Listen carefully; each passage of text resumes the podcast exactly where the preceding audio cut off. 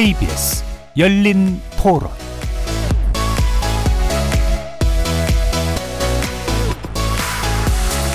설 연휴 즐겁게 보내고 계신가요? KBS 열린 토론 정준입니다. 주식을 한창 끊었다가 다시 시작을 했는데 근데 이제 요즘에 코스피가 하도 막 오르락내리락 난리여서 그래서 이걸 안 하면 약간 손해보는 느낌이 워낙 강하다는 느낌이 들어서 주식 투자하고 있는 거 잘 됐으면 좋겠습니다. 주가가 지금 생각하지 못한 지금보다 더 올라가는 상태가 될 거고 뭐 올해 뭐 거품이 터질 거다라는데 제가 볼 때는 올해는 안 터지고 내년에 넘어가서 뭔가 좀 변화가 있지 않을까 그 부분이 이제 가장 뭐 기대라고 할까 아니면 변화라고 할 수 있는 부분이겠죠. 저금리 상황은 사실 우리가 당군 이래로 처음 겪는 상황이거든요. 이 상황에서 개인들 돈들이 계속 이 자산 시장으로 들어올 것 같은데 사실 부동산이라는 게 공급에는 한계가 있잖아요. 그렇기 때문에 공급 대책 가지고는 잡기가 힘들 것 같아요. 정부에서 잡으려고 하는 것들은 다주택 잡고 뭐 비싼 거 잡고 하는 건데 그 나머지 것들은 아직도 무궁무진하잖아요. 지금은 전반적으로 유동성이 많이 유입되는 상황이기 때문에 올해까지는 최소한 주식하고 부동산 둘 다 자산 가격은 다 올라갈 것 같아요. 좀 무서워요. 확 올라갔다가도 내려가니까 뭐 복불복이잖아요. 20, 30대는 주식을 100% 해야 된다 이런 말 있더라고요. 부동산 값이 좀 내리지 않겠나 싶은 사람들은 이제 많이 짓고 하면은 그러니까 공급이 되니까 앞으로는 조금 내리지 않겠나 이런 희망을 가져보죠. 부동산은 어, 물량을 이길 수는 없다고 보는 사람이라 선순환 구조로 갈 수 있는 어떤 시그널은 될 것 같은데 이제 그 정책이 뒷받침이 될 수 있는 행정적인 부분 포함해서 추진력이 과연 있느냐 그것만 있다 그러면은 솔직히 신뢰가 가죠.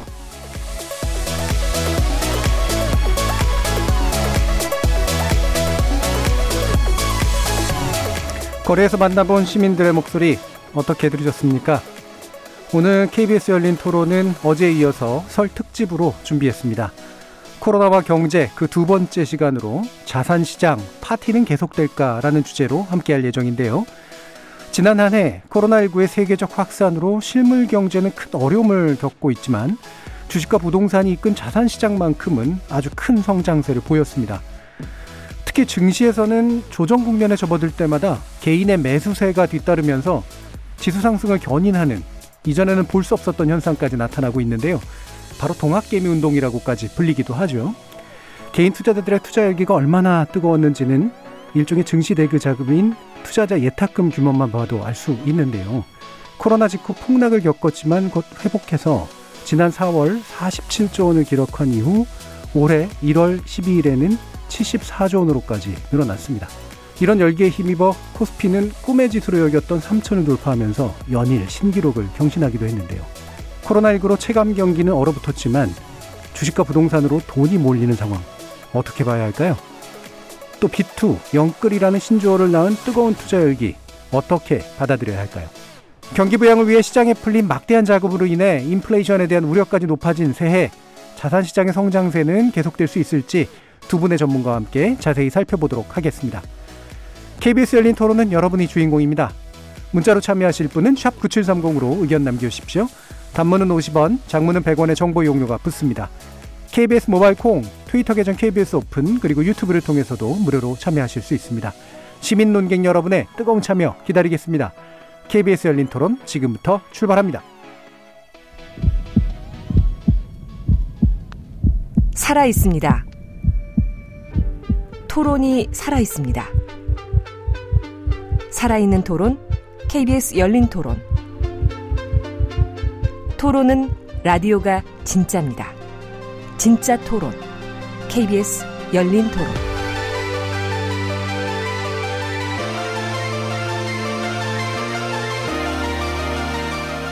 오늘 토론 함께 해주실 두 분의 전문가 소개하겠습니다. 삼성경제연구소 글로벌 연구실 수석 연구원을 지내신 바 있으시죠? 곽수종 리엔 이코노믹 리서치 소장 나오셨습니다. 네, 안녕하십니까 곽수종입니다. 자 그리고 베스트셀러 돈의 역사의 저자이시기도 합니다. 홍춘욱 EAR 리서치 대표 함께하셨습니다. 안녕하세요, 반갑습니다. 자 지금 어, 설 연휴의 경제 특집으로 어, 자산에 관련된 논의를 또 오늘 짚어보려고 하는데요. 어, 일단은 뭐 가장 큰 이렇게 자산 시장이 실물 경제 위축에도 불구하고 성장하게 된 중요한 이유를 이제 유동성이 과하게 풍부해졌다라고 하는 이유를 어, 꼽고는 합니다. 자, 이런 유동성이라고 하는 게 이제 어떤 건지 뭐 잘 알고 계시는 분들도 있긴 합니다만 기본적으로 이 상황이 이런 진단을 하는 게 맞는지 그리고 그게 왜 이런 식의 상황들이 벌어졌는지에 대한 말씀 좀 들어보고 시작을 해볼까 하는데요. 어, 먼저 곽수종 수장님 말씀 한번 들어볼까요? 예, 뭐 유동성이라고 하는 게 이제 그 영어 단어 liquidity를 갖다가 번역을 해서 어, 흐르는 물, 액체 이런 식으로 해서 이제 유동성 이렇게 표현을 하는데요. 어, 일단 시중에 통화량이 얼마나 풀려 있느냐를 놓고 돈의 흐름을 나타내는 것을 우리가 이제 전문 용어로 유동성의 흐름이다 이렇게 표현을 합니다. 그래서 돈이 많이 풀려 있으면 유동성이 과잉 뭐 공급이 많이 되어 있다. 또 돈이 많이 없으면 유동성이 부족하다 이렇게 표현하고요. 유동성이 많이 풀려 있으면 돈이 많으니까 돈 가치가 떨어지겠죠. 그래서 물가가 상승하게 되고 인플레이션이 발생하는 요인이 생깁니다. 반대로 만약에 돈이 필요 수요에 비해 어 수요에 비해서 공급이 너무 적게 나왔다. 그럼 이제 돈이 시중에 없으니까 이제 돈의 가격이 올라가는 셈이 되죠. 이제 그렇게 되면 사람들이 그 소비를 하는 게 상당히 좀 주저하게 됩니다. 이제 이럴 경우에는 디플레이션 방향으로 음. 물가가 변화하는 그런 여러 가지 이제 복합적인 관계를 가지고 있다 이렇게 보시면 되겠습니다. 예. 어, 유동성 돈이 풀렸다 이렇게 이해하면 되는데 그럼 돈이 어떻게 해서 풀린 걸까? 뭐 양적 완화는 사실 기존부터 좀 진행돼 왔던 거고 또 우리가 이제 재난 지원이라든가 이런 식의 형태로서 현금을 일단 살포하게 되는 그런 계기들도 이제 작동을 했고 그런 걸 텐데 어, 이런 전 세계적으로 또 국내상으로 유동성의 증가의 어떤 기본적인 기조 좀 쭉 한번 짚어주시죠, 홍준욱 대표님. 네, 2008년 글로벌 금융위기 이후에 2010년 유럽 재정 위기라는 걸 겪었습니다. 혹시 네. 그리스 그 그렉시트 네, 기억나시죠? 네. 2015년의 음. 일이었는데 뭐 잊을 수 없는 충격이었습니다. 음. 그 국민 투표에서 유로존 이탈하자 뭐 이런 이야기들 음. 기억나실 거라고 생각하는데요. 이런 여러 가지 사건들을 겪으면서 이제 금융 위기 이후에 정책 대응 방향에 대해서 어느 정도 합의가 이루어진 것 같아요. 합의라는 게 뭐냐면 어, 경제 위기가 발생했을 땐 일단 나중 일은 나중에 생각하고 지금 당장 돈을 풀고 더 나가서 재정을 이렇게 풀어서 재정 네. 지출을 늘려서 경제를 빨리 회복시키고 그 뒤에 문제가 생기면 그 뒤에 해결하자. 이런 것이 일종의 이제 합의가 음. 이루어진 거죠. 왜 이런 일이 벌어졌냐 하면 어, 2010년 유럽 이 어, 그 중앙은행이 있습니다. ECB라고 들어보셨을 네. 겁니다.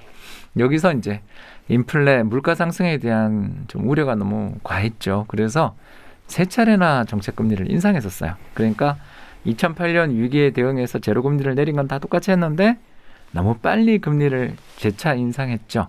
이제 그러고 난 다음에 바로 그리스부터 시작해서 포르투갈, 이탈리아까지 이른바 유럽 1차, 2차 재정위기가 발생해 버리니까 이제 중앙은행이나 정책 당국자들이 한 가지 좀 반성이면 반성을 하게 된 거죠. 즉 돈을 충분하게 풀고 그 충분하게 풀어둔 돈이 경제의 실질적인 회복으로 연결될 때까지 좀 인내하자. 예. 여기에 이제 두 가지 정책이 더 추가됐겠죠. 예. 하나는 양쪽 하나. 음. 어, 제로금리로 내려도 경기가 회복 안 될 때는 중앙은행이 직접 채권 시장에 나가서 채권 사자. 음. 이게 첫 번째. 그리고 두 번째는 재정 건전화, 긴축 이런 것들은 좀 유예하자. 이런 쪽의 합의들이 이루어진 게 최근 세계적인 어떤 어, Great Lockdown이라고 이제 IMF가 부르는데 이 어, 미증유의 사태에 대비한 전 세계 선진국들의 대응이 이런 식으로 가게 된 배경은 지금으로부터 13년 전 있었던 음. 글로벌 금융위기의 경험에서 기인한다고 볼 수 있겠습니다. 예. 자 이런 이제 양적 완화 그다음에 이제 최종 최근에 이제 재정 확장적 재정 정책을 쓸 수밖에 없는 또 여러 가지 이유들이 좀 더해졌는데 어 사실 양적 완화라는 말을 쓰는 걸 두고 어, 이게 사기다. 뭐 이런 식의 얘기도 하는 분들 되게 많잖아요. 이게 그냥 돈이 뭐 실제로 막 그런 어떤 가치들이 늘어난 것도 아닌데 그리고 누군가가 시작하면 쫓아갈 수밖에 없고 누군가가 풀기 시작하면 내가 안 풀 수 없는 상황들이 벌어지기 때문에 방금 이제 홍 대표님께서 말씀해 주신 것처럼 이게 실물 경기가 나아질 때까지 인내하면 되는 건지 아니면 이게 무한히 이런 식의 루프에 빠질 수가 없는 건지 이런 식의 또 궁금증도 있을 것 같아요. 어떻게 보시나요, 곽수정 수장님? 어 먼저 그 이제 중앙은행에서 돈을 푸는 형태를 우리가 양적 완화라고 표현하면 네. 양이 늘어났다. 예, 이제 음. 그런 표현을 쓰고 보통 이제 경제학 교과서에서는 어, 통화 아, 팽창 뭐 음. 이런 표현을 과거에는 많이 썼었습니다. 줄이는 거를 긴축 이렇게 표현을 했는데 방금 말씀을 주셨지만 에, 과거에 이제 경제 상황이 나중에 주식의 버블에 대한 의미도 말씀을 다루시겠지만 1636년경에 있었던 튤립 버블의 붕괴 그다음에 그 사우스 컴퍼니라고 사우시 컴퍼니라고 해서 영국의 예, 어떤 회사 주식 회사의 그 주가의 붕괴 그것도 18세기에 있었습니다. 그다음에 예, 잘 아시겠지만 닷컴 버블이 네. 있었고요. 그다음에 2008년 글로벌 위기가 있었고 이런 내용들은 어떻게 보면 다 경제적인 사건에서 비롯이 됐습니다. 근데 이제 2019년에 그 바이러스의 코로나 바이러스에 의한 사, 사태는 이게 경제 외적인 요인, 즉 바이러스에 의한 경제 활동의 침체가 음. 우선이 됐기 때문에 그렇다고 해서 뭐 경제적인 어떤 그 보조를 취하지 않을 수 없으니까 아, 각국의 중앙은행이나 또 재정 관련된 재무부에서는 돈을 풀어야지만 경기의 전반적인 하락 곡선을 연착륙시킬 수 있겠다라는 아마 그런 느낌을 가졌을 겁니다. 그래서 어, 돈을 풀기를 시작했는데 2008년 같은 경우에 미국의 오바마 대통령이 2009년에 취임하자마자 약 한 7천억 달러를 바로 풀고 어, 쭉 한 8년 임기 동안에 푼 돈이 한 6조 달러 정도 됩니다. 최근에 2019년부터 미 연준과 어, 부실 채권을 인수하면서 연준과 재무부가 푼 돈이 한 4조 달러 정도 되기 때문에 네. 전체 지금까지 풀린 액수가 한 11조 2천억 달러가 넘는 걸로 그렇게 나와 있거든요. 이제 이렇게 되다 보니까 달러는 뭐 엄청나게 지금 풀려 있는 상황이죠. 자, 그럼 이게 과잉이냐 아니면은 이것도 부족한 거냐 이제 또 질문이 예. 있겠죠. 그러면 우리나라는 또 어떻게 해야 되느냐? 말씀해 주신 대로 보조를 맞춰서 우리도 중앙은행에서 돈을 풀어야 음. 되느냐? 여기에는 여러 가지 조건들을 따져볼 필요가 있습니다. 예를 들면 미국의 달러화는 세계의 모든 통화의 중심이 되는 기축 통화다. 예. 그래서 기축 통화권을 가지고 있기 때문에 미국은 달러를 찍어내더라도 나중에 거기에 따른 비용을 얼마든지 주변 국가들로부터 회수할 수 있는 어, 어떤 뭐라 그럴까 약간 좀 치딩과 약간 좀 음, 그런 내용과 관련된 건데 하여튼 자기는 피해를 입지 않으면서 이웃 나라를 골탕 먹일 수 있는 그런 권한을 가진 통화국이죠. 근데 우리나라는 기축 통화적 지위가 없는 국가이기 때문에 미국이 11조를 따, 풀었다고 해서 우리가 일경 1천조를 갖다 풀 수는 없는 상황이 아니겠습니까? 두 번째는 이렇게 돈을 풀고 난 다음에 회수하는 방법은 뭐냐? 미국 예. 같은 경우에는 말씀드렸지만 미 연준이 금리를 서서히 올리기 시작하면서 돈을 이제 걷어들이기 시작을 하지만 과연 그 걷어들이는 횟수 그 속도와 이런 것들이 우리나라에 들어와 있는 외국인 투자자들에게는 어떤 영향을 줄 것인가 이게 우선 우리 경제 특히 금융시장에는 상당한 중요한 문제가 된다. 예. 우리 중앙은행이 금리를 올리는 것은 우리의 물가를 잡는 데 필요한 것이지만 그 이전에 환율과 외국인 투자들의 금융시장의 투자의 형태를 변화시킬 수 있는 미국과 유럽 중앙은행의 금리 인상의 방식과 속도가 상당히 중요하다 이런 측면에서 놓고 보면 그 유동성의 흐름이나 이런 것들이 단순하게 돈을 풀었다 줄였다 양적 완화했다 아니면 그 스퀴징을 했다 줄였다 이런 표현으로 보기에는 너무 단순한 도식이 아닌가 싶습니다. 예. 네. 관련해서 홍 대표님 또 어떤 생각이신가요? 이게 이제 어, 어려운 게 왜 그러냐면 네. 어, 이제 2019년 여름이죠. 그러니까 위기 발생 6개월 전입니다. 그때 어, 중앙은행 연석 회의가 있었고 거기서 이제 컨퍼런스를 했죠. 여기서 어, 그 마리오 드라기 그러니까 이번에 이제 이탈리아 수상이 될지도 예. 모르는 그분이 재밌는 발언을 하세요. 아, 우리 같은 나라, 그러니까 기축통화 국가가 아니죠. 기축통화 국가가 아닌 나라들은 통화 정책은 곧 환율 정책이다. 음. 왜 그러냐면 미국 달러는 아까 우리 음, 곽 박사님 잘 말씀하신 것처럼 기축 통화니까 외환위기 가능성이 거의 없잖아요. 그러니까 추상적인 가능성밖에 예, 예. 없습니다. 현대 비해서 이제 다른 나라들은 이 돈을 안 풀게 되면 이제 무슨 일이 벌어지냐면 미국은 돈을 많이 풀었어요. 근데 유럽은 안 풀었어요. 그럼 무슨 일이 벌어지냐면 미국에서 돈이 막 풀려서 이 돈이 유럽으로 네. 왜냐하면 돈을 덜 푼 나라로 또는 인플레이션이 덜 할 것 같은 나라로 가게 되면 유로화가 강세가 돼버립니다. 음. 자, 그럼 유로화 강세가 돼버리면 유럽 재정 위기를 겪고 있는 나라들 입장에서는 치명타가 되겠죠. 예. 왜냐하면 그 나라는 관광 산업이 산업에 어마어마한 비중을 지니고 있기 때문에 생산성을 혁신한다든가 해서 제품 경쟁력을 강화할 방법은 거의 없잖아요. 그러니까 이런 일들을 겪게 되면서 미국이 시작했던 양쪽 하나라는 거, 자, 이제 채권 시장 나가서 비싼 값에 다른 사람이 보유한 채권을 사주는 거가 양쪽 하나입니다. 예. 네, 이렇게 해서 이제 두 가지 목적을 달성하는 거죠. 하나는 금리를 떨어뜨리고 음. 또 다른 하나는 이전에 채권을 들고 있는 사람의 수중에 달러를 줘버림으로써 그 돈 중에 일부라도 쓰라. 이게 양쪽 하나의 목적 아니겠어요. 그러니까 그런 식으로 미국은 그런 정책을 쓰게 되면 다른 나라가 이걸 안 따라갈 때 그 나라 통화가 강세가 돼버립니다. 예. 네, 가장 심하게 겪었던 나라가 어디냐면 바로 아베노믹스 이전의 일본이죠. 예. 예, 그런 일들을 겪기 때문에 이런 어, 미국이 돈을 푼다. 이렇게 이야기하면 우리가 경제 상황이 좀 뭐 약간 남들보다 좋아서 통화를 회수해야 된다 이런 정책을 쓰더라도 그 효과가 미국이 돈을 푸는데 우리가 예를 들어 흡수한다 이러면 우리나라 환율이 굉장히 많이 떨어질 수도 있는 거죠. 그래서 곽 박사님 말씀은 이 외환 시장이라는 걸 우리는 다 염두에 둬야 되기 때문에 음. 미국이 가지고 있는 인셔티브 그러니까 통화 정책의 주도권에 저항하기가 참 어렵다. 네네. 그래서 미국이 돈을 풀면 다들 경쟁적으로 풀 수밖에 없는 환경이다. 음. 이 말씀을 하신 걸로 이해를 하고 있습니다. 네, 알겠습니다. 자, 그러면 이게 또 어, 얘기해 주신 대로 가면 어, 결국은 이제 미국 위주로 해서 이제 양적 완화를 시작하게 되면 여러 가지 물론 복잡한 이유가 있지만 그거보다 경제 규모가 작거나 기축통화 지위에 있지 않은 나라들이 결국 쫓아갈 수밖에 없는 네, 그런 구조를 가진 상태에서 더더군다나 이제 그 돈을 푼 게 이제 실물 경제로 흘러 들어가면 좋은데 지금 또 코로나라는 외적 요인도 있습니다만 이 푼 돈이 이제 실물 경제를 더 키우고 돌리고라는 쪽으로 이제 튀어대기보다 결국은 주식이나 부동산으로 흘러들 수밖에 없는 조건. 네. 이게 이제 또 문제잖아요. 그 점에 대해서는 이제 저희들이 두 가지 측면으로 네. 봐야 됩니다. 예를 들어서 이번에도 바이든 정부가 들어서서 이제 1조 9천억 달러가 상원을 통과하면서 네. 7월부터 아마 돈 풀기 시작을 할것 음. 같습니다. 이제 그렇게 되면 지금까지 2019년부터 미 정부나 연준에서 돈을 푼 돈이 어디로 들어갔고 어떻게 쓰여졌는지를 이렇게 가만히 좀 들여다보니까 첫째 개인에게 분명히 들어갔습니다. 네. 근데 이게 소득이 높은 사람들은 이 들어간 돈을 소비로 연결시키지 않고 저축을 하거나 음. 아니면 집을 사는데 돈을 쓰기 시작을 했습니다. 무슨 말이냐 하면 재택근무가 늘어나고 그러니까 우리 한국에서 경험하지 못한 상황들이 미국에서는 자주 일어나고 있으니까요. 그러니까 미국은 재택근무가 활성화되고 이러다 보니까 정신값 안 들죠, 안 들죠, 교통비 안 들죠. 네. 그다음에 코로나로 인해서 해외 여행을 못 나가니까 그런 모든 비용들이 세이브가 되면서 이 예산을 가지고 저축을 한 다음에 내가 세컨하우스를 가질까라는 생각을 가진 사람들 네. 고소득자들은 주택으로 몰리고 있습니다. 그러니까 이제 주택 가격이 또 올라가겠죠. 근데 정말 그 연소득이 뭐 한 중앙값 정도가 6만 9천 불 정도 된다고 하는데요. 미국의 소득이. 그 밑에 있는 생활자들은 돈을 다 쓰더라고요. 음. 그러면 이 양극단에 있는 상황에서 과연 주식 시장에 어떤 과열이라 그럴까요? 이런 투자 붐을 일으키고 있는 상황은 누가 일으키고 있을까? 네. 이거는 금융 투자사와 아까 말씀드린 고소득자들 중에서 일부, 네. 그다음에 로빈 훗이라고 하는 그 개인의 어떤 그 trading company를 통한 어떤 거래를 할 수 있는 사람들의 예, 아마 그 내용들이 담겨 있다라는 생각이 들고요.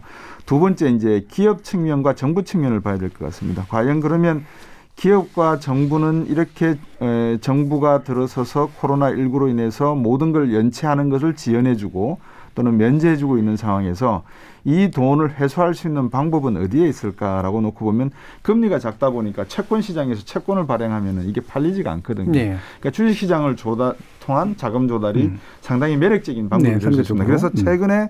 많은 기업들이 시장에서 M&A가 발생을 하고 있습니다. 그러니까 잘 아시겠지만 미국의 특성이 시장의 특성이 M&A를 통한 기업 가치의 상승에 있거든요. 네. 이제 그러다 보니까 이런 모든 것들이 토네이도 그러니까 해오리 바람이 일어나려 그러면 북쪽의 찬 공기와 남쪽의 따뜻한 공기가 부딪히면서 돌거든요.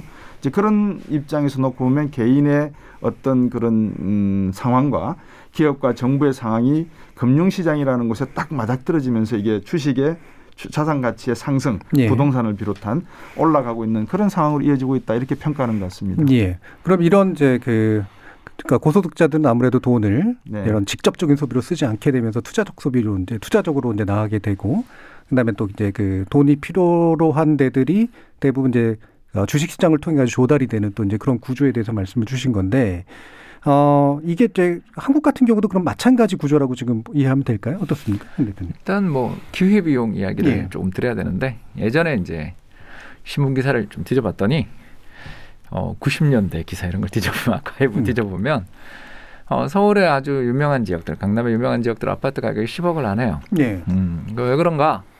너무 싸다 이렇게 생각하기 쉬운데 그게 굉장히 비싼 거거든요. 음. 왜 그러냐? 이자율이 13%예요.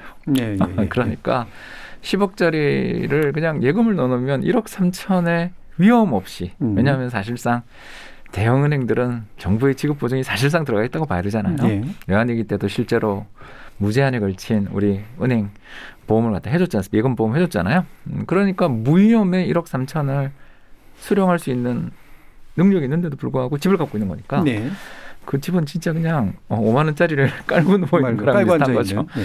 근데 이제 지금은 같은 10억을 딱 투자를 하면 우리 정부 정책 금리가 0.5니까 물론 이제 요거보다 특판 예금 하면 조금 더 받습니다만 아무튼 이자에 붙는 소득세까지 감안해 보면 500만 원이에요. 이게 무슨 말이냐면 옛날 10억과 지금 10억은 같은 돈이 아니에요. 네. 음, 예전에는 1억 3천의 현금으로 만들어주는 돈인데 지금은 500만 원. 네. 근데 웬만한 아파트 한 달 우리 관리비가 30만 원, 40만 원 하는데 이 돈 받아서 생계를 꾸려 나간다 이건 말이 안 되는 거고 결국 투자자들 입장에서 두 가지 선택을 해야 되는 거죠. 하나, 어 집이 되게 싸네.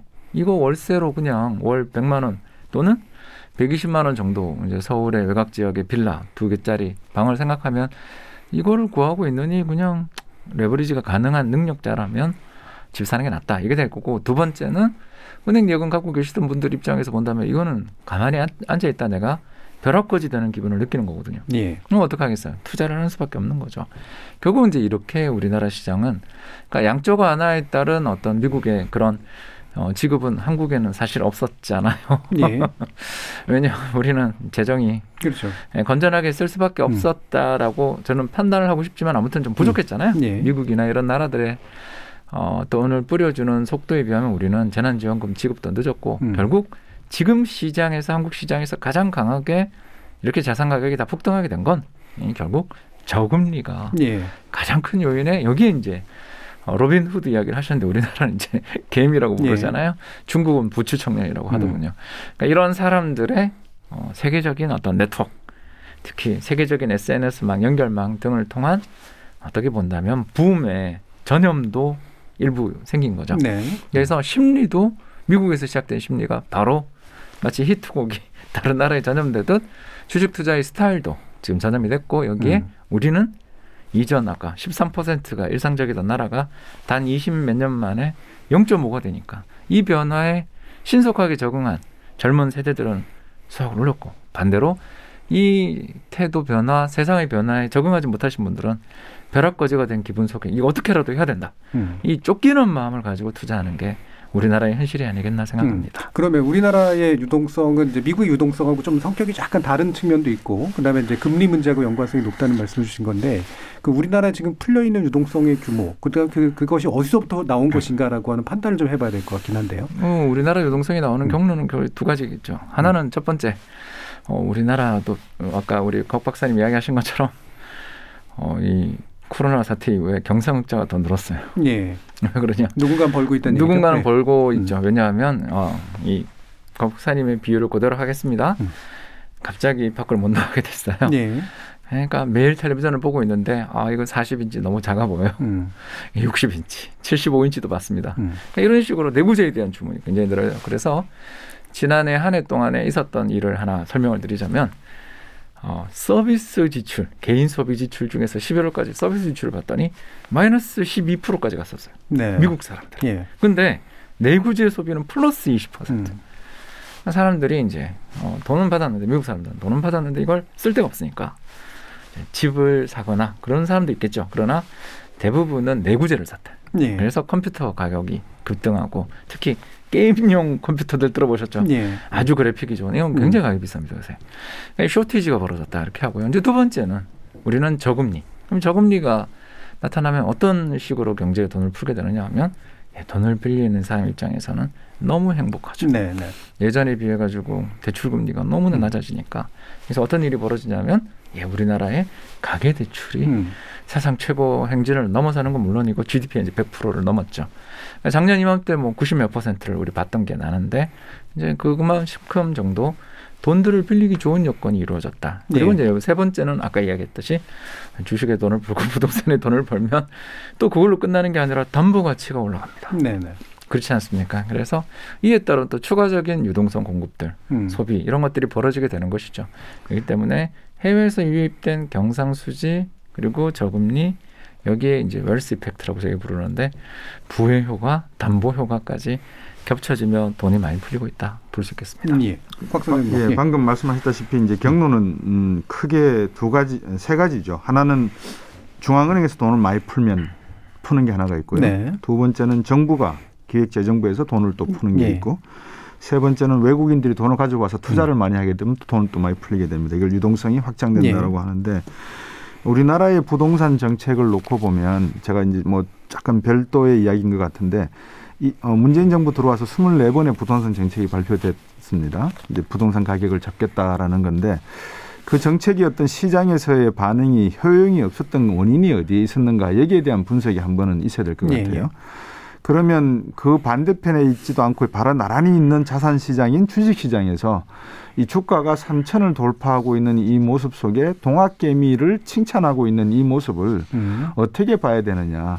과연 2030 세대 분들이 영끌과 비투로 부동산에 투자하고 어, 주식 시장에 투자해서 어, 집값을 올리고 아, 안정시키거나 주가를 합리적인 가격으로 이끌고 있는 것인지 예. 왜 그러냐면 만약에 주가가 폭락을 한다 그러면 그러니까 이런 상황이 벌어지게 되면 2030 세대는 정말 영원히 어떤 하나의 그 유동성의 트랩에 빠져버리는 상황이 돼버린단 말입니다. 네.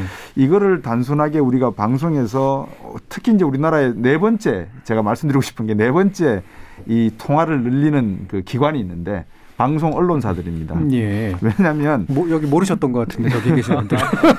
어, 우리 방송 언론에서 매일 주식 이야기하고 부동산 예. 가격을 한단 말입니다. 음. 이거를 듣고서 초조해하지 않을 사람들이 없습니다. 물론 뭐 서양에서도 방송에 주식 이야기도 하고 하지만 예. 전문 방송이 따로 있죠.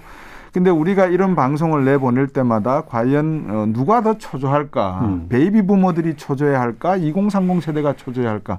그리고 정부가 여기에 연계되어 있는 금리 정책과 함께 대출 정책에서 2030을 마치 2003년도 카드 대란처럼 예. 마구잡이로 지금 대출을 해주고 있는 측면은 없지 않는가. 이제 이런 모든 종합적인 내용들이 네 가지 측면에서 그래서 제가 우리나라에 돈이 풀리는 곳은 네 가지가 이 네개 기관에서 또는 개인들이 에, 어, 나타내고 있는 하나의 현상이다. 저는 그렇게 예. 보고 싶습니다. 그래서 이게 좀 상당히 좀 역설적이고 좀 그러니까 뭔가 여- 얽혀져 버린 측면들이 이런 게 있는 것 같아요. 그러니까 지금 어쩔 수 없이 유동성은 상당 부분 늘어날 수밖에 없는 조건에 있을 그렇죠. 수밖에 없는데 그게 결국은 이제 자산으로 몰려 들어가 가지고 자산의 가치를 높이니까 이제라도 내가 나 자산 경쟁에서 내가 떨어지면 안 되겠다라고 생각하는 자산이 상대적으로 없는 젊은 세대들이 네. 결국에는 몰려들 수밖에 없고 그 몰려드는 과정에서 생긴 여러 가지 문제들을 그러나 정책이 뭔가 잡아줘야 되는데 그렇죠. 이 잡으면 사실 우리한테 불평등하게 대한다 또 이럴 거란 말이에요. 그렇죠. 예전에 이제 그 비트코인 사태라든가 이런 데서 네. 역시 마찬가지고 네. 우리가 이제까지 기어 올라갈 수 있는 사다리가 결국 이것뿐이 없는 건데 네. 왜 이거를 잡아? 이런 식의 또 얘기가 분명히 또 나올 거란 어, 말이죠. 사다리 말씀을 하셨는데 예. 진짜 위험한 사다리고요. 예. 어, 우리나라 재정 정책의 역사가 1977년부터 시작이 됐다고 보시면 됩니다. 그 전까지는 우리나라에서 재정이 없었습니다. 네. 왜냐하면 1956년부터인가요? 우리가 슈퍼 301조로 인해서 물자 공여를 받았기 때문에 정부가 세금을 국민으로부터 거두어서 이거를 조세 정책 펴듯이 사회복지 정책도 쓰고 하던 그런 경험이 없던 나라입니다. 네. 우리가 정상적인 재정을 제- 수립할 수 있었던 국가로서의 그 위치는 77년 이후부터거든요. 74년 이후부터.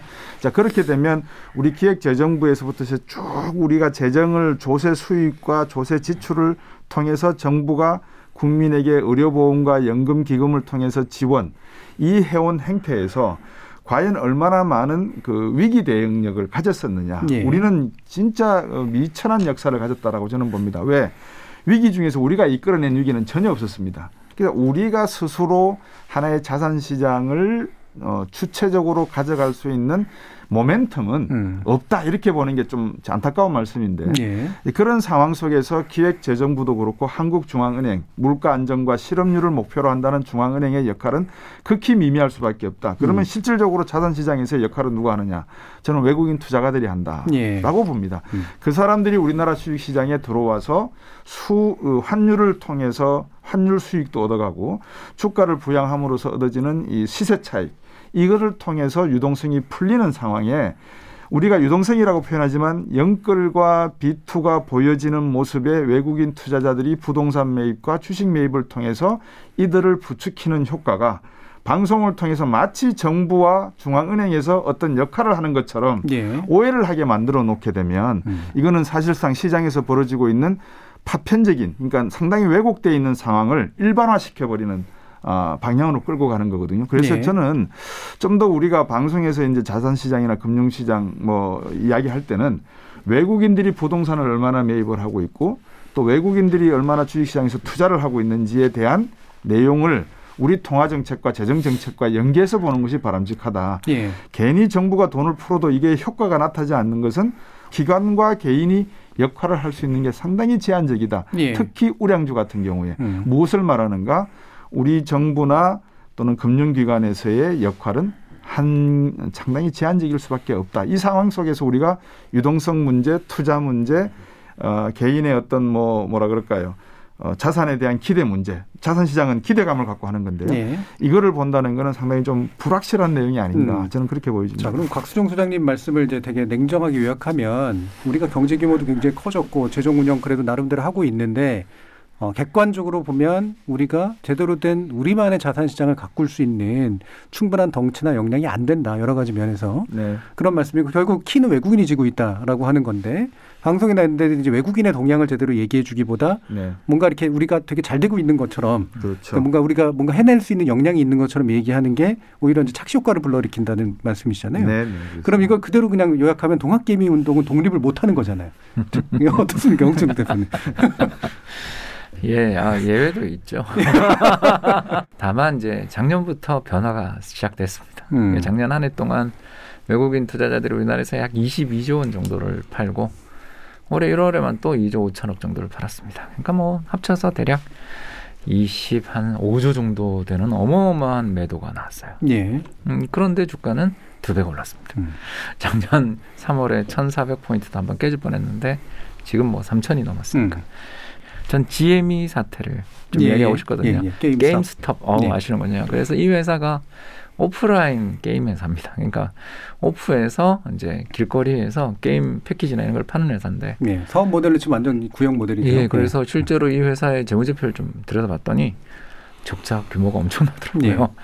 예, 주가가 폭락하는 게 당연하다 싶은데 전 너무 놀란 게 제가 이제 뭐 스타트업을 자문을 해주면서 그 회사를 가끔 가는데 게임스탑 주식을 안 들고 있는 친구가 없는 거예요. 예. 음. 우리나라에 그 관련된 게임 회사 하시는 분, 그 젊은 친구들. 뭐 이제 예. 어, 스타트업이니까 네. 말 그대로 이제 신생 회사의 젊은 어, 어떤 코딩하는 엔지니어들이죠. 이분들이 그렇게 관심이 많은 거에 음. 제가 너무 놀랐어요. 아 이거 정말 내가 모르고 있구나. 그래서 우리 곽 박사님 이야기에 대체적인 얼개는 동의하는데 작년 올해는 이제 어떤 과정을 거쳤냐면 개미가 승리의 경험을 좀 했다. 예, 예. 그러니까 늘 개미는 외국인한테 털린다. 예. 좀 이런 평가들을 스스로 하고 자주 했는데 이게 이제 최근 한 1년 2개월 사이는 반대로 가는 거죠. 예. 이 과정에서 저는 시장이 아까 이야기했던 것처럼 비투라는 표현을 쓰셨는데 이게 이제 유행이에요. 음. 음, 그리고 이 유행은 SNS. 우리가 예전에 보지 못했던 그러니까 방송도 중요하지만 나 이거 얼마 벌었다. 네. 우리가 투자자들을 가장 이 들뜨게 적극적인 베팅을 하게 되는 한마디가 뭐냐하면 나보다 하나도 잘, 사, 잘 사는 것도 없고 재주도 없어 보이는 친구가 나보다 더 빨리 부자 되는 것만큼 예. 사람을 괴롭히고 투자에 나서게 하는 말은 건 없다라는 이야기를 많이 하거든요. 예. 그러니까 최근 저희는 이런 우리가 이제 비교하는 음. 또 그런 것들을 굉장히 많이 하다 보니 시장이 이제 점점 성공하고 성공하고 성공하는 경험이 1년을 가니까 예. 이제는 좀 브레이크 없이 달리는 면도 있는 건 음. 분명한 사실인 것 같습니다. 그럼 이거를 이제 동학이라고 이름 붙인 게 참 여러 가지 의미가 있는 것 같은데 일부 전투는 승리할 수도 있는 경험들을 가지고 있잖아요. 근데 객관적인 그 당시 이제 조선 후기가 과연 외세의 침략을 막아낼 수 있었느냐, 그러니까 동학운동을 통해서 자립할 수 있었던 거냐, 잘만 됐다면 이 문제하고도 연결이 될 것 같아요. 예. 저는 동학개미를 누가 붙였는지 모르겠어요 이름을. 저, 뭐 제가 이쪽 분야에 관심을 많이 가지고 있습니다. 적어도 방송에 붙이진 않았더라고요. 스스로들 붙였는데. 예. 예. 의병이 전투에서 이겼다 말 말씀드리죠. 이겼습니다. 근데 이거는 이겼다지 이길 것이다는 아니거든요. 예. 그럼 앞으로 과연 이길 것인가? 그러면 한 번 승리한 사람은 우리가 흔히 할 때 운동할 때 장갑 벗고 나갈 나갈 때 승자가 승리다 뭐 이런 이야기를 하지 않습니까? 이거는 저, 주식이라는 건 끝없는 제로스 게임을 이어가면서 결국은 누군가 한 사람은 돈을 잃고 그 잃은 만큼 돈을 따서 가는 사람, 예. 상황인데 과연 동학개미들이 끝까지 이 전쟁터에서 살아남을 것인가 의병 활동을 해서 저는 그래서 대한민국의 자산 시장 이 금융 시장이 새로운 국가의 플랜을 따라서 가야 된다고 저는 봅니다. 왜냐하면 너무나 기회가 좋은 게 홍콩 시장만 하더라도 지금 5년 전부터 상당히 그 부침을 보였거든요. 이게 이제 중국으로 들어가면서 상해 증시가 활성화되고 신천 시장이 활성화되면서 과연 홍콩 시장은 어떻게 놓고 볼 것인가를 봤더니 홍콩의 그 화려한 불빛이 상해로 다 옮겨갔더라고요. 네. 그러면 우리나라 정부에서는 이 홍콩 시장의 금융 시스템을 부산이라든지 서울로 가져올 수 있는 어떤 정책적인 마인드를 가지고서 네. 재정을 푼다고 했을 때 단순히 국민들에게 10만 원, 30만 원 드린다가 아니라 미래의 금융 산업 발전을 위해서 우리가 5G 시스템도 가지고 있으니 이런 음, 빠른 시스템을 통해서 금융시장과 연결을 해서 글로벌 금융시장으로서의 네. 발돋움을 고민해 보겠다는 형태로 재정 투자도 이루어진다면 음. 좀더 국가가 건설적이지 않겠는 생각을 늘 하거든요. 네. 그런 측면에서 개미들이 움직이고 있는 이것이 그동안에 애쓰시고 주가가 떨어질 때 받쳐주고 한 거는 감사하고 잘한 일이나 음. 과연 외국인들이 밑에다 걸어놓고 물량을 무조건 빼버리려고 할 때 왜 어떤 A라고 하는 주식은 외국인들이 23만 원, 30만 원대 들어왔단 말입니다. 이게 지금 90만 원, 80만 원 하는 주식들이 수두로 합니다. 네. 그러면 외국인들은 50%만 걸어놔도 엄청난 수익을 얻거든요. 과연 개미들이 버틸 수가 있을까? 저는 이제 그런 측면에서 동학 개미에 대한 방송이나 언론에서 네. 지나친 격려보다는 지금부터는 어느 정도 어, 조심스러운 접근 그러니까 환율 시장을 움직임을 보면서 미국이 돈을 7월까지 7월부터 푼다고 하니까 이 의미는 올해까지는 어느 정도 유동성이 크게 부족하지는 않겠지만 2022년부터는 유동성에 어떤 제한적 문제가 있을 것이다라고 하는 이런 미래에 대한 하는 관점을 볼수 네. 있는 방송도 좀 해주셨으면 하는 예, 생각입니다. 알겠습니다. 의병을 칭찬할 필요는 있지만 사실은 그 당시 왕조가 뭘 했어야 되는가라는 문제를 얘기를 할 필요가 있다라는 그렇죠. 그런 말씀이시잖아요. 실제로 그러려면 우리가 금융시장 자체가 좀 굉장히 크고 건전한 시장이 돼야 되고 그러면 구조 투자가 또 이루어져야 되는 그런 그렇습니다. 부분이니까. 음. 자 그러면 이쯤에서 어, 개미들의 목소리를 한번 또 들어보죠. 청취자 질문 몇 개를 좀 받아놨거든요. 한번 들어보고 가겠습니다. 공매도 금지 조치가 5월 2일까지 연장됐는데요. 블룸버그 통신이 우리나라에 대해 주가 폭락 우려를 경고하는 기사를 실은 걸 봤습니다. 왜 이런 우려를 하는지, 정말 주가가 폭락할 우려가 있는지 설명 부탁드립니다. 최근에 주식 투자에 눈을 뜬 이른바 주린이입니다. 주식 장기 보유에 대한 조언들을 많이 하는데 경제 상황이 시시각각 바뀌는 시대에 무작정 사서 묵혀두는 게 정답일까 싶습니다. 조언을 해주신다면요? 자, 두 개의 의견을 한번 받아, 그러니까 질문을 받아봤는데 한, 하나씩 좀 전문가님들의 말씀을 한번 들어보죠. 첫 번째 질문은 공매도를 장기간 금지한 것이 아, 우리의 주식 시장이 장기적으로 폭락하게 될 수 있는 상황을 더 지연시키고 이제 어, 요인이 되고 있다라고 하는 이제 블룸버그 통신의 이야기에 대해서 어떻게 받아들여야 되냐. 두 번째는 장기 투자, 가치 투자를 얘기하는데 실제로 이게 가능한 거냐 이런 말씀이세요. 먼저 첫 번째 질문에 대해서 곽수정 수장님 한번 말씀 들어볼까요? 이게 아주 그 간단한 문제입니다, 사실은. 네. 어, IMF도 그런 이야기를 했고, 그 다음에 MS 어, CI인가요? 이 신흥국 지수나 또는 그 파이낸셜 타임스 지수에서도 선진국 지수에서도 만약에 한국이 공매도를 허용하지 않으면 빼버리겠다 이런 이야기를 한다는 거는 공매도라고 하는 것 자체가 이미 국제적인 표준에 의해서 만들어진 예. 주식시장에서 공정된 인증된 하나의 그 제도입니다.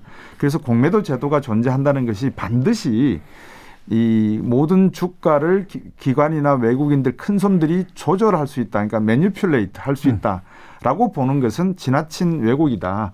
긍정적인 측면에서 선도 시장처럼 가격을 개발하고 발견하는 기능도 존재한다는 기능이 있으니 예. 이거는 국제적 표준에 의해서 인정되는 것이라서 저는 도입하는 것이 맞다. 음. 이거를 1개월 동안, 1년 동안 그 유예하거나 거기에 대한 배경이 저는 오히려 조금 음, 의아스러운 상황이고요. 공매도가 가지고 있는 긍정적 기능, 홍콩 시장도 제 기억에는 1990년 중반 전까지는 공매도가 없었습니다.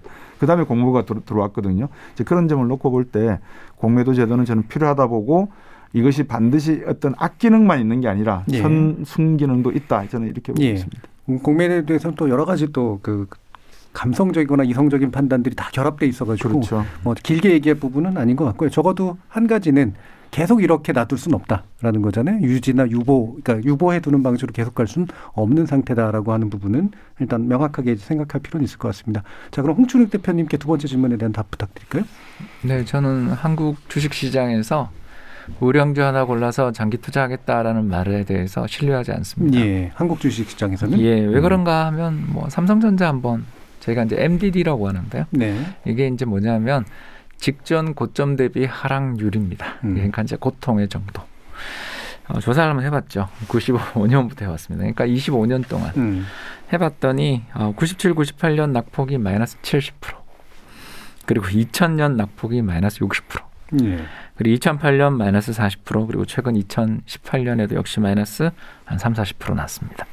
그러니까 무슨 말이냐면 어, 저는 장기 투자하겠다라는 마음은 굉장히 좋은 거다. 그러나 무작정 뭐 우량주 하나 사놔서 기다리면 되지 않겠어요? 이렇게 이야기하시는 분들한테 드리고 싶은 게 생각보다 고통이 길 수 있다. 그리고 두 음. 번째 2010년 시계를 10년으로 전으로 돌려서 그때 우리나라 시가총액 최상위 10종목 중에 지금 시가총액 top 10 안에 있는 종목이 세 개밖에 없어요. 네. 아, 다 교체가 됐습니다. 그러니까 우리나라가 다이나믹한 나라예요. 결국 주식 시장에 투자를 해서 어, 장기간 성과를 내겠다라고 생각하시는 것이 그렇게 어, 철학적으로 저는 음. 괜찮은 전략이라고 보는데 대신 어떤 종목 하나 골라서 하겠다. 예. 어, 이거는 정말 위험할 수 있다. 음. 따라서 좀 분산하자. 음. 또 주식이라는 게 한국만 있나? 예. 저는 그렇게 생각하거든요. 그러니까 글로벌 주식과 예. 한국 주식들 중에 정말 생각했을 때 우량주다. 이 회사는 정말 좋은 회사야. 음. 라고 생각되는 종목들을 조금 골고루 분산한다면 더 장기 투자하기 편하지 않겠나. 예. 근데 뭐 무조건 오른다. 이런 식으로 음. 이야기하는 건 70%의 주가 폭락을 경험해봤던 사람의 입장에서 음. 볼때 그 정말 쉬운 일이 아니기 때문에 마음을 단단히 먹고 해야 된다. 예. 이 말씀을 좀 드리고 싶어요. 자, 장기 투자, 가치 투자 되게 원칙적으로 맞는 말이나 거기에 또 원칙적으로 필요한 게 분산 투자다. 그리고 제대로 된 가치 판단을 내릴 수가 있는지에 대한 거는 역동적인 시장이라고 하는 관점에서 봤을 때 하나만 딱 사가지고 묻어두면 타임캡슐에 묻어두면 나중엔 부자 될 거야라는 식으로 오해가 돼서는 안 된다. 자 이렇게 해설들을 해주셨습니다. 참 요 정도까지 한번 어, 말씀 한번 좀 들어보고요. 뒤에 가서 또 2부에서 연결시켜가지고 더 논의해 보도록 하겠습니다. 지금 여러분께서는 KBS 열린 토론과 함께하고 계십니다.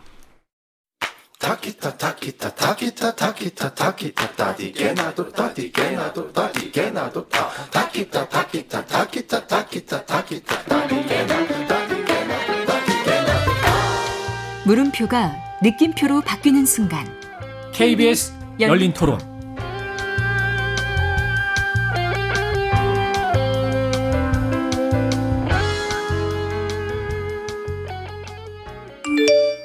경제에 관심을 가지다 보니 환율의 중요성을 새삼 깨달았는데요. 미중 갈등 국면에서 양국 간 환율 갈등이 심각했잖아요. 올해도 양국의 환율 갈등 계속될까요? 40대 직장인입니다. 지금은 전세를 살고 있는데 이제라도 집을 사야 할까 고민입니다. 집값이 너무 뛰어서 대출을 받자니 부담이 되지만 나날이 오르는 전세값도 걱정인 건 마찬가지입니다.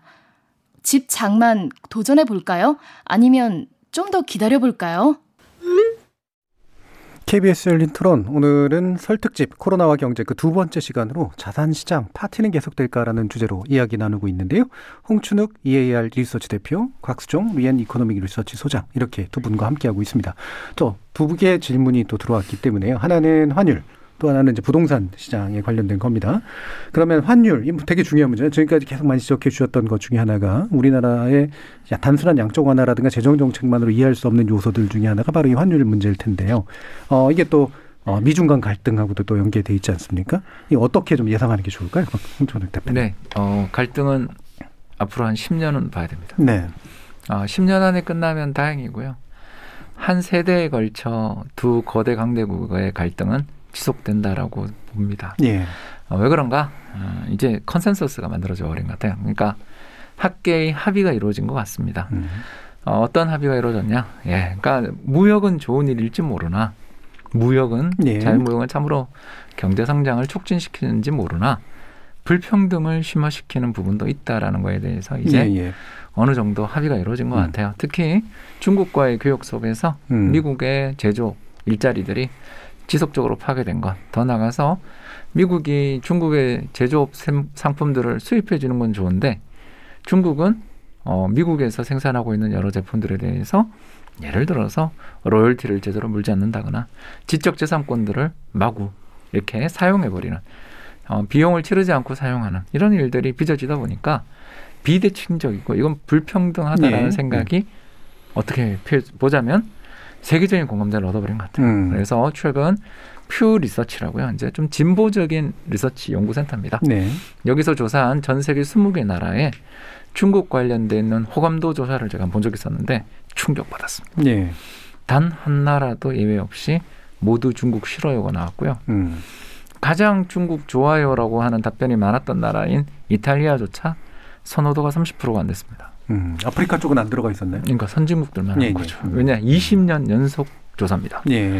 한마디로 말씀을 드려서 어, 세계적으로 본다면 좀 마음 편하게 조사를 할 수 있는 세계적으로 구매력, 그러니까 예. 중국 상품, made in China 제품을 구입해 주는 주요 수요 국가들의 소비자들이 지난 3, 4년 사이에 다 마음이 돌아섰어요. 음. 이걸 보면 제가 바이든 대통령이라도 어, 편하게 하겠습니다. 예. 에, 인기 좀 떨어질 것 같으면 중국 때릴 것 같습니다. 네네. 음. 음, 결국 어, 중국과 미국 간의 경제적인 어떤 갈등 이거는 굉장히 앞으로 상당히 심화될 수 있다. 그리고 두 번째, 자 그러면 2021년 그렇게 심화될까요?라고 하면 올해는 아닌 것 같아요. 네. 왜? 어, 발등에 불이 떨어진 건 미국이잖아요. 어떻게 됐든 바이러스의 근원이 어딘지 모르지만 그건 뭐 조사 연구가 지금 이루어지고 있으니까요. 그러나 중국에서 아무튼 대유행이 시작돼서 세계적으로 번져서 가장 피해를 본 건 서구의 여러 나라들입니다. 또 무역 전쟁 하기에는 네. 지금 거기 눈을 돌릴 여력은 없다. 그러나 경제 회복되고 나면 내년에 또 중간 선거 있습니다. 벌써 선거 또 돌아오죠. 예. 그렇다면 제 생각에는 2021년도 미중 갈등은 굉장히 심해지지만 22년이 더 심각할 것 같다. 음. 그리고 이 짧은 좋은 어떻게 본다면 약간의 휴식의 시간 중국이 어떤 태도를 보이느냐 이런 것들이 이제 올해 신정부를 맞이하는 또 우리가 끼어 있는 상황이니까요. 예. 그 부분을 우리 올해 유심히 좀 봐야 되는 것 같습니다. 예. 자, 그럼 두 번째 질문. 집장만. 이거 참 쉽지 않은 조언이긴 합니다만, 자, 책임감을 느끼시면서 곽수종 기자님께서 말씀을 주시겠습니다. 그래서 만약에 제가 아, 예를 들어서 한 2억 정도 예. 어, 현금을 들고 있다. 그랬을 경우에 제가 집이 없다. 아, 그랬을 경우에 집을 오래 살려고 할까라고 말씀을 물으신다면 저는 기다리겠다라고 예, 말씀을 드리겠습니다. 사지 않고. 예, 사지 음. 않겠다. 왜냐 그러면 앞에서도 일부에서도 말씀을 드렸습니다만 현재 자산 시장에는 상당한 어떤 그 위험 요인들이 네. 잠재하고 있는 게 맞기 때문에 이 집값이 큰 폭으로 떨어지지는 않겠지만 어느 정도 조정받을 가능성도 잠재를 하고 있기 때문에 지금 들어가서 어 만약에 주식으로 표현하면 집을 산다는 건 꼭지에서 집을 사는 상투를 잡을 가능성이 있기 때문에 저 같은 경우에는 좀 더 기다리겠다라는 말씀을 드릴 것 같고요. 어 과연 baby boomer 세대들이 이제 저문은 해에 해당하니까 저를 포함해서 이분들이 이 지금 지방에는 많은 집들이 비어 있거든요. 네. 일본과 같은 어떤 인구 구조 초고령화 사회로 진입을 할 때 부동산의 문제가 어떤 문제와 연결이 되느냐 이거는 어, 우리가 교육 문제와도 심각하게 연계가 되어 있고 교육 문제는 또 다시 나중에 소득의 문제와 연결이 되어 있고 소득의 문제는 양극화 문제와도 연계가 되어 있고 단순하게 부동산 문제가 부동산에서 끝나는 게 아니고 어, 모든 이런 사회적인 또는 환경적인 병리 현상과 연계되어 있다는 점에서는 어, 자산은 가져야 되지만 어, 너무 2030 세대분들이 조급하게 예. 예, 판단하실 필요는 없다. 저는 그렇게 결론 내리고 싶습니다. 예. 어느 순간 갑자기 이제 230, 2030도 어떤 식으로든 집을 장만해야 돼라고 하는 이제 분위기가 생겨버린 거. 이것도 좀 문제인데 또 그렇다고 해서 이들 탓을 할 수 없는 게 이제 그만큼 불안해진 상태이기 때문이잖아요. 결국에는 이게 자산소득이라고 하는 것과 근로소득이라는 관점에서 봤을 때 이게 아, 각자의 삶을 책임지는 것이 참 되게 불안해진 그런 상태가 작동하는 것 같은데 예. 여기에 또 한 가지 지금 몰려올 수 있는 게 이제 인플레이션 문제가 되지 않습니까? 그렇죠. 결국은 물론 인플레이션에 대한 여러 가지 해석들이 있긴 합니다만 어, 이게 이제 과연 만약에 만약에 불어닥치면 어떤 효과를 간- 남길 것이냐 그리고 이게 결국은 현재의 어떤 불평등을 심화시키거나 또는 완화시킨 걸 방향으로 갈 거냐에 대한 문제하고 연관이 되는데 자 인플레이션 올 거라고 생각하십니까, 홍준욱 대표님? 아, 거의 가능성이 없다고 네. 봅니다. 어, 이유는 두 가지인데요. 예. 하나는 환율이 많이 떨어졌어요. 예, 우리 입장에서 어, 그러니까 통화 정책이 미국하고 연결돼 있고 미국이 우리보다 돈을 더 많이 풀었거든요. 그럼 어떻게 됩니까? 어, 미국 돈은 많이 풀렸는데 우리는 상대적으로 덜 풀렸죠. 그러니까 양적 완화의 규모 이런 것들을 생각해 보면 예, 우리가 덜 풀었잖아요. 그러면 이게 우리나라 돈의 가치가 높아지게 되면 음, 대략 고점 대비 환율이 한 200원 빠졌거든요. 음, 그러면 이 수입 물가가 웬만큼 올라서는 물가 마이너스 몇십 퍼센트가 음. 나올 수밖에 없죠. 그러니까 예. 실제로 최근 국제유가 좀 오른다 그러지만 우리 휘발유 이렇게 널어다니면 어, 수도권 인근은 1,300원에서도 넣을 수 있잖아요. 굉장히 싸다. 이게 이제 첫 번째지만 사실 이제 두 번째가 더 걱정입니다. 예. 뭐가 걱정이냐면요. 어, 월급이 못 오를 것 같아요. 예. 음, 최근 모 그룹의 인센티브 논란을 봤지만 어, 거기는 상위 10%의 세상입니다. 예. 저는 오늘 어, 곽 박사님 말씀에 되게 공감한 게 언론의 기능이었는데 한마디 하겠습니다. 아, 우리나라는요 지금 어, 두 개의 다른 나라가 있어요. 음. 수출하는 나라가 있고요, 내수 나라가 있는데 수출 나라는 유례 없는 호황입니다. 예. 왜? 미국을 비롯한 예. 배달 나라도 예, 세계 선진국 예, 배달 나라도 예. 좀 사람 좀 많이 뽑으면 좋겠는데 그죠? 예, 예. 그렇게 과로로 쓰러지시는 걸 예. 보면서 너무 괴롭네요. 아무튼 어, 수출 나라랑 내수 나라가 있는데 수출 나라는 천국 같은 지금 호황이고요. 예. 내수 나라는 IMF보다 더 힘든 불황입니다. 음. 음, 그리고 어, 취업 시장, 노동 시장에 나온 사람들에게 하늘나라의 취업의 문은 잘 열려봐야 10%입니다. 예. 어, 이런 상황에서 이제 우리나라에 어떤 일이 앞으로 벌어질 것이냐. 2021년 졸업자, 22년 졸업자, 23년 졸업자들은 1997년 졸업했던 사람들처럼 잃어버린 세대가 될 가능성이 있다. 네, 네. 그리고 더 이 세대는 또 에코 부모 또는 밀레니얼 세대라고 해서 우리나라 전체 노동시장의 여건에서 본다면 마지막 60에서 80만 명 세대입니다. 음. 지금 신생아가 27만 명이죠. 그리고 2002년생부터 40만 명대입니다. 자, 그 말은 이제 뭘 뜻하냐? 그 친구들은 이제 올해 대학 가죠. 한마디로 말해서 그 이전에 있는 이 마지막 지금 졸업하는 세대가 우리나라 노동 시장에서 유일하게 60에서 80만 명 공급되는 세대인데 이 세대가 통째로 잃어버리는 세대가 될 것 같아요. 자, 이 과정에서 임금이 오르고 물가가 오를 수 있는가? 아까 수출 10% 네. 나라는 올리겠죠. 음. 쇼티지 나니까. 음. 근데 우리는 거기만 봐요. 그리고 그 사람들만 서울의 집에 대해서 솔직히 음. 구매력이 있어요. 그렇죠. 그런데 우리는 부동산 이야기할 땐 전부 서울 아파트만 이야기. 강남만 얘기합니다. 또. 왜 그런가? 이제 우리 눈이 거기에 맞춰져 예. 있거든요. 예. 그리고 너무 저는 과대 표본되고 있다. 음. 어, 상위 10%의 이야기들만 자꾸 나오고 있다. 난 지금 세상에서 가장 큰 문제는 하위 90% 특히 그 하위 90%조차도 어디 눈높이를 낮춰서 취직해 이런 꼰대스러운 말을 예. 하더 하기가 이제 민망할 정도로 노동 시장이 지금 완전히 예. 특히 가장 일자리가 많이 공급되는 게 소매 판매, 도소매, 숙박, 음식료 아니겠어요? 이 업종 모두 코로나로 직격탄을 맞았습니다. 음. 자 그렇다면 인플레는 어, 외부 충격, 그러니까 뭐 국제 곡물 가격이 급등한다, 유가가 급등한다 해서 나올 수는 있는데, 근데 그거는 이제 미국을 비롯한 글로벌 유동성의 문제인 거고 음. 우리 내에서는 심각한 디플레이션 위험이 있다. 어디 네. 노동 시장에서. 음. 아, 이 문제에 대해서 적극적인 대처가 좀 필요하다. 그래서 네. 아까 곽 박사님 말씀에 제가 아까부터 계속 한마디 더 붙이고 싶었던 게 음. 한국 정부 재정은 제가 편하게 이야기하겠습니다. 어, 이 지금부터 3, 4년 사이에 졸업 장을 받고 나오시는 분들이 구조적 실업이라든가 장기 네. 실업으로 그들의 가진 바의 잠재력을 펼치지 못하고 잃어버린 세대가 되면 어차피 우리나라는 희망이 없어요. 음. 그럴 바에야 저는 화끈하게 돈 한 번 써보고 음. 어떻게든 분투해 보겠습니다. 예. 즉 재정 건전화라는 신주 단지 모시고 우리나라 인구 감소하기 때문에 지금 재정을 건전하게 유지해야 돼. 뭐 맞는 말이죠. 근데 지금으로부터 이제 한 3, 4년 사이 졸업하는 우리 졸업자들이 우리나라 노동시장이 또 구조가 안 좋은 게 재수생들에 대해서 가혹해요. 네. 그렇죠. 이제 물론 이제 어그 공채가 사라지고 있기 때문에 이건 좀 덜할 수도 있는데요. 아무튼 음.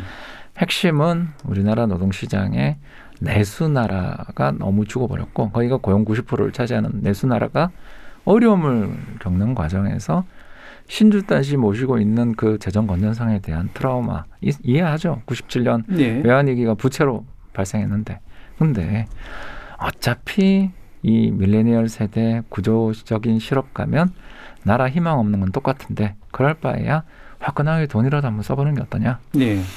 어차피 디플랜데 예. 위험이 굉장히 큰데 음. 이 말씀을 좀 드리고 싶네요. 예. 인플레에서 시작해서 이제 재정 집행에 관련된 논의까지 연결이 돼가지고요. 이게 어느 포인트로 이제 서로 답변들이 오고 갈지 모르겠습니다만 예.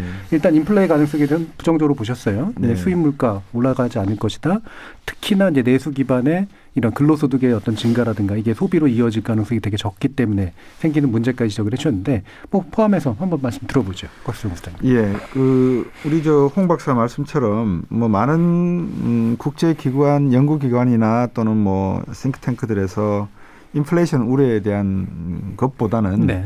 오히려 디플레이션에 대한 우려가 조금 더 지금은 현재로서는 조금 더 있는 것 같습니다. 네. 물론 이제 돈이 이렇게 풀렸으니까 물가가 상승될 것 아니냐라고 했는데 엘렌 재무장관도 그렇고 강 달러를 지향한다라고 하는 의미는 어떻게든지 인플레이션만큼은 연착륙시키는 방향으로 갈 거다라는 건데요.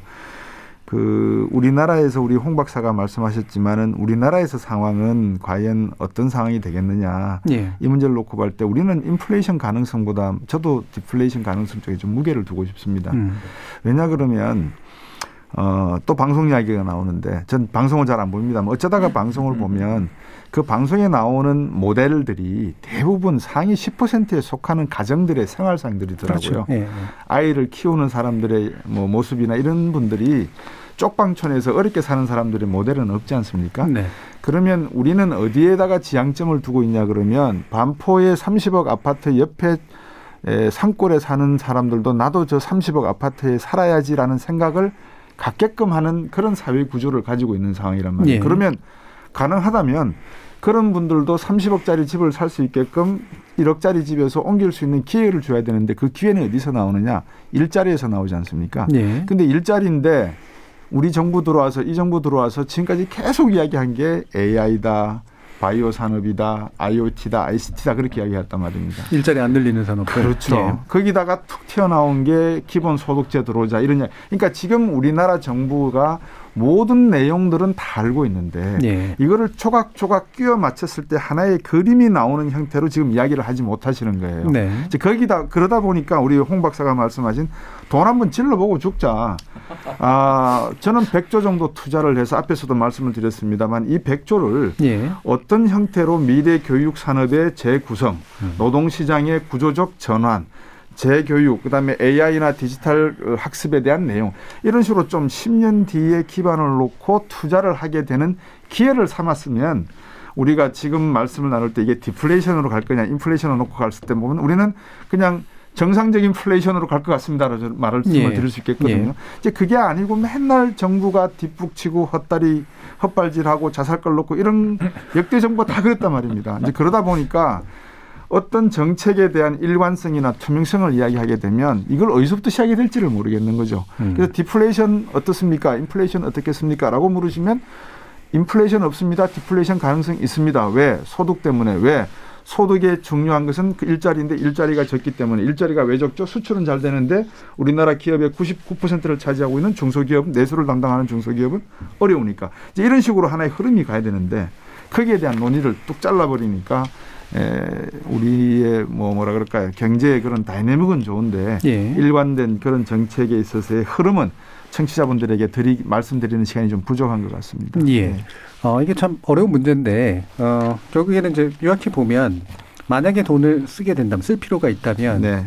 그 돈을 산업 구조를 재편하기 위해서 쓰고 그 산업 구조도 이왕이면 고용들을 직접적으로 만들어내고 창출해낼 수 있는 그렇죠. 하지만 또한 그 산업 구조가 그 외국과의 경쟁에 있어서 충분히 뒤처지지 않을 수 있는 신산업. 그렇죠. 자 이게 이제 잘 복합되는 그런 어떤 형태로 나가야 된다. 라는 그런 말씀이시잖아요. 예. 그러면 증거가 있습니다. 예. 왜냐하면 일본이 우리나라 반도체 관련된 주요 부품 소재 산업 세 개인가 네 개를 네. 규제를 했을 때 결국 우리가 일어섰지 않습니까? 그렇죠. 예. 그러니까 정부가 빨리 그런 거를 갖다가 음. 해줬으면 음. 투자를 하면 바이오 산업이든 뭐든 하면은 우리는 할 수 있다는 민족이거든요. 예. 근데 그런 부분에 대한 투자가 재정 음. 투자 계획에서 안 나오고 나는 국간직이니까 국간을 지켜야 된다. 예. 국회에서 뭐라 그러든 나는 이 정부 부채를 GDP 대비 45%에서 60% 네. 늘린 것에 대한 책임이 없다. 예. 이런 식의 어떤 정무적 판단을 한다는 것은 상당히 곤란하다. 음. 그러면 오히려 정부나 국회에 대고 재정부 기획재정부 부총리께서는 이 100조를 가지고 디지털 바이오 산업에다가 얼마를 투자하고 네. 이게 교육이 필요하니까 학교 교육 사업에 언택트 사업에 음. 얼마를 투자하고 이게 미래 세대인 2030들이 너무나 집이 어렵고 부동산 문제, 의식주 문제가 어려우니까 한국은행에 대해서는 물가 정책을 어떻게 가져가게 해서 집값 상승이 물가에 맞춰서 가게 하려 그러면 여기서 발행되는 국가 채권 30년, 20년 채권에 맞춰서 중앙은행의 기준금리가 마- 어, 이루어지도록 하고 하는 이런 하나의 마스터 플랜이 나와야 되는데 그런 플랜이 없다는 게 조금은 아쉽다는 조금이 예. 아니죠 많이 아쉽습니다. 네. 음, 그런 마침 또 말씀이 나왔으니까 뭐 시간이 길게 남지는 않았습니다만 그냥 하고 싶은 말씀 해보셔도 좋을 것 같은데 이게 우리나라 이제 지금 그 기재부가 네. 경제를 기획하는 경제기획원 같은 이제 과거에 이제 뭐 그 경제 개발 시기의 어떤 이제 미래 사진을 그리는 쪽이랑 그다음에 국가의 재정 안정성을 좀 예, 취하는 쪽이랑 그 예산 문제 이런 것들을 다루는 쪽이랑 그렇죠. 그다음에 여러 가지 뭐 이제 재정 정책이나 금리 정책이나 이런 것하고 연동된 뭔가 이제 판을 짜는 데랑 이런 게 이제 섞여 있는 상태인데 실제로 하고 있는 거는 이제 되게 회계 뭔가 다루는 사람들처럼 하고 있다라고 하는 그런 비판도 좀 나오잖아요. 그렇죠. 그럼 방금 이제 곽수정 수장님 말씀해 주신 것에 토대로 뒀을 때 우리가 만약에 돈을 쓸 수밖에 없는 조건에 있다면 하지만 우리가 주된 변수는 아직은 못 되기 때문에 잘 써야 되는 조건에 있다면 어떻게 이 뭉칫돈을 만들어서 잘쓸 수 있게 될까 이 부분일 것 같은데요. 어, 가장 중요한 건요, 어, 교육입니다. 예. 어, 우리가 이제 어, 안타깝게도요, 2012년 피사 그러니까 이제 국제학력평가 점수 피크를 친 것 같아요. 그때가 최고조였다. 네, 그러니까 2018년 통계를 보니까 음. 이제 어, 특히 우리가 가장 순위가 높았던 것들이 수학과학이었는데 많이 추격당하거나 떨어지기 시작했죠. 이제 그 학생 학령 인구는 주는데 성적은 떨어지는. 음. 네, 이런 일이 벌어지는 거죠. 왜 그러냐? 공부에 희망을 잃은 거죠. 선생님들의 능력이 추락했다고 볼 수는 없잖아요. 예. 한국이 예. OECD 국가들 중에 교사 소득 연봉에서 상위권이라고 알고 있는데 음. 뛰어난 인재들이 교직에 갑니다. 그렇기 때문에 선생님들 능력이 부족한 건 아닌 것 같고요. 음. 결국 사회적인 분위기가 이제 공부해봐야 아무 소용 없고 노력해봐야 이거 안 된다라는 절망감들이 굉장히 부각되는데 이 절망감의 가장 대표적인 타깃이 되는 것이 바로 예, 학과별 정원 문제입니다. 어, 2014년에 나오고 이제 그 뒤에 보고서는 안 나오고 있는데 그때 당시 고용노동부에서 전공별 수급을 조사를 해보니까 10년간 예. 어, 제가 이제 모 경영학과 교수인데 아, 경영 경제에서 한 8만 명, 음. 중등 교육에서 한 5만 명, 인문 사회 계열에서 4만 명 해서 대략 문과 쪽 전공이 한 20만 명 이상 공급 과잉. 네. 반대로 어, 흔히들 어, 전화기라고 불리는 예. 전기전자, 아, 기계 화학 쪽에서 음. 또 부족한 인력 그리고 이제 바이오 쪽 인력까지 해서 20만 명. 그러니까 우리나라가 어 그 문과 쪽은 그러니까 뭐 굉장히 공급 과잉이고 음. 이과 쪽은 공급 부족인 거죠. 이게 몇 년 됐다? 한 20년 돼 가는 거죠. 네. 왜 그러냐? 인력 조정은 어렵습니다. 음. 밥그릇을 깨야 된다. 에, 그런 과정에서 정부가 해줄 수 있는 일이 뭐냐? 결국은 문과 전공 줄이고 이과 전공 늘려야 되는데 왜? 4차 산업혁명 하려면 어떻게든 공학 관련 인재들을 늘리지 않으면 나라 희망이 없으니까 그쪽 산업을 육성할 수밖에 없잖아요. 근데 교육 쪽에 안타깝게도 우리나라는 모든 관심은 어디 있냐? 수능 시험 어떻게 치냐? 대학생 어떻게 선발하냐만 맞춰져 있지. 졸업한 학생들이 실업자 되는 문제에 대해서는 관심이 없다. 이거에 관해서는 결국 답은 하나밖에 없어요. 가만히 놔두면 사립학교들이 그거 정원 조정한다 불가능해요. 그렇다면 인센티브를 주는 수밖에 없어요. 신속하게 구조 조정을 하고 정원 조정을 하는 학교에 대해서 정부에서 나라에서 그 대학에 돈을 뿌려준다면 안 하겠습니까? 그런 도에 돈을 써야 되는데 우리는 어떤 데만 돈을 쓰고 관심이 있다? 예 정시에 몇 명을 뽑냐, 수시에 몇 명 뽑냐만 관심 가지고 있는 거죠. 두 번째, 집 이야기를 했잖아요. 자, 정부가 2025년까지 80만 호 이상의 집을 지을 수 있는 땅을 만들겠다. 이걸 듣고서 다들 놀랐거든요. 아니 집이 아니고 땅이라니. 뭔 소리야 이게. 공공개발하겠다. 공공개발하겠다.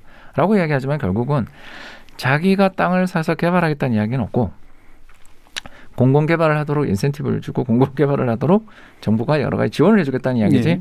정부가 자기 돈 쓰겠다는 이야기는 안 보인단 말이에요. 음. 무슨 말이냐?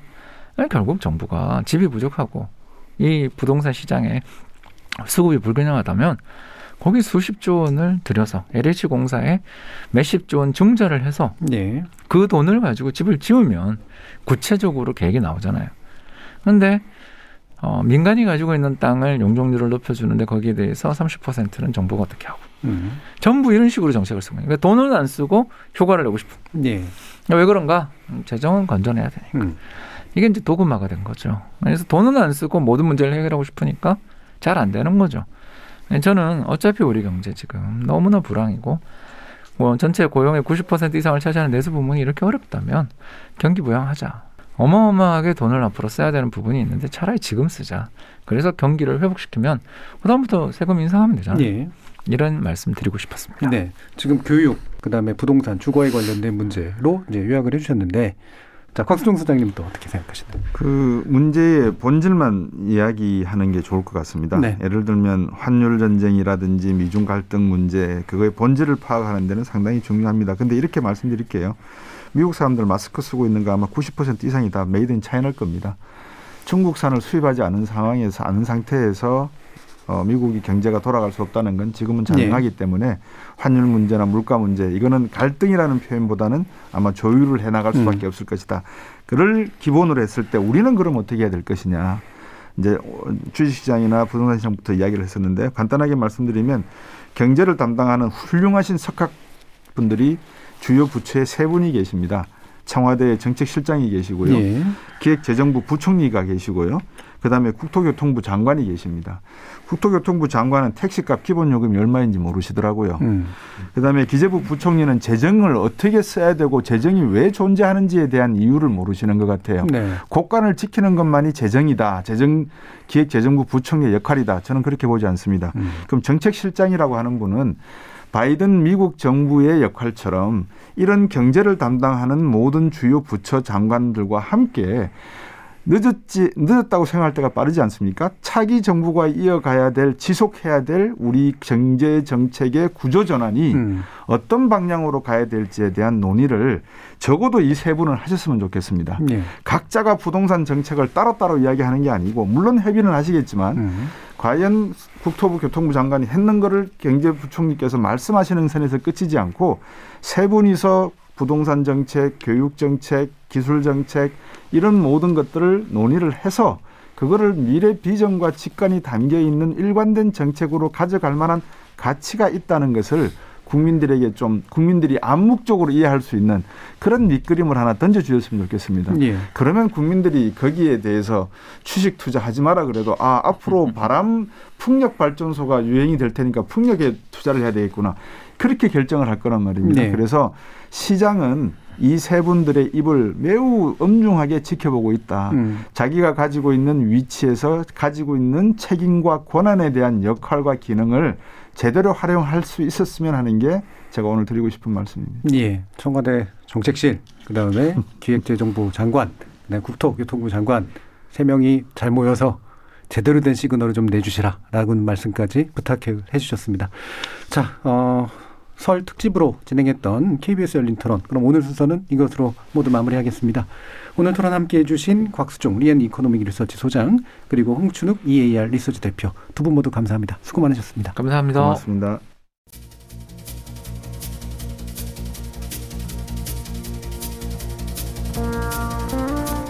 근로소득으로는 생활과 주거를 안정적으로 해결하기 어려울 뿐 아니라 자본소득의 성장에 비해 근로소득의 성장이 턱없이 약한 조건에서 많은 이들이 노동을 넘어 자산과 투자로 몰려가는 상황. 이건 개인과 국가가 어찌할 수 없는 필연적 경향 때문일까요? 아니면 분배의 정의가 실현되지 못한 탓일까요? 그 답이 어디에 있건 적어도 이것 하나는 분명해 보입니다. 경제적 변동에 대해 개인은 더 많은 교육과 훈련을 받아야 하는 한편 그렇다고 그 성패에 대한 모든 책임을 개인에게 떠넘기지도 말아야 한다. 그 어느 때보다도 조용히 맞이한 설 명절 부디 새해 복 많이 받으시고 또 복 많이 개척해 가시기를 바랍니다. 저는 다음 주 월요일 저녁 7시 20분에 다시 찾아뵙겠습니다. 지금까지 KBS 열린 토론 정준이었습니다.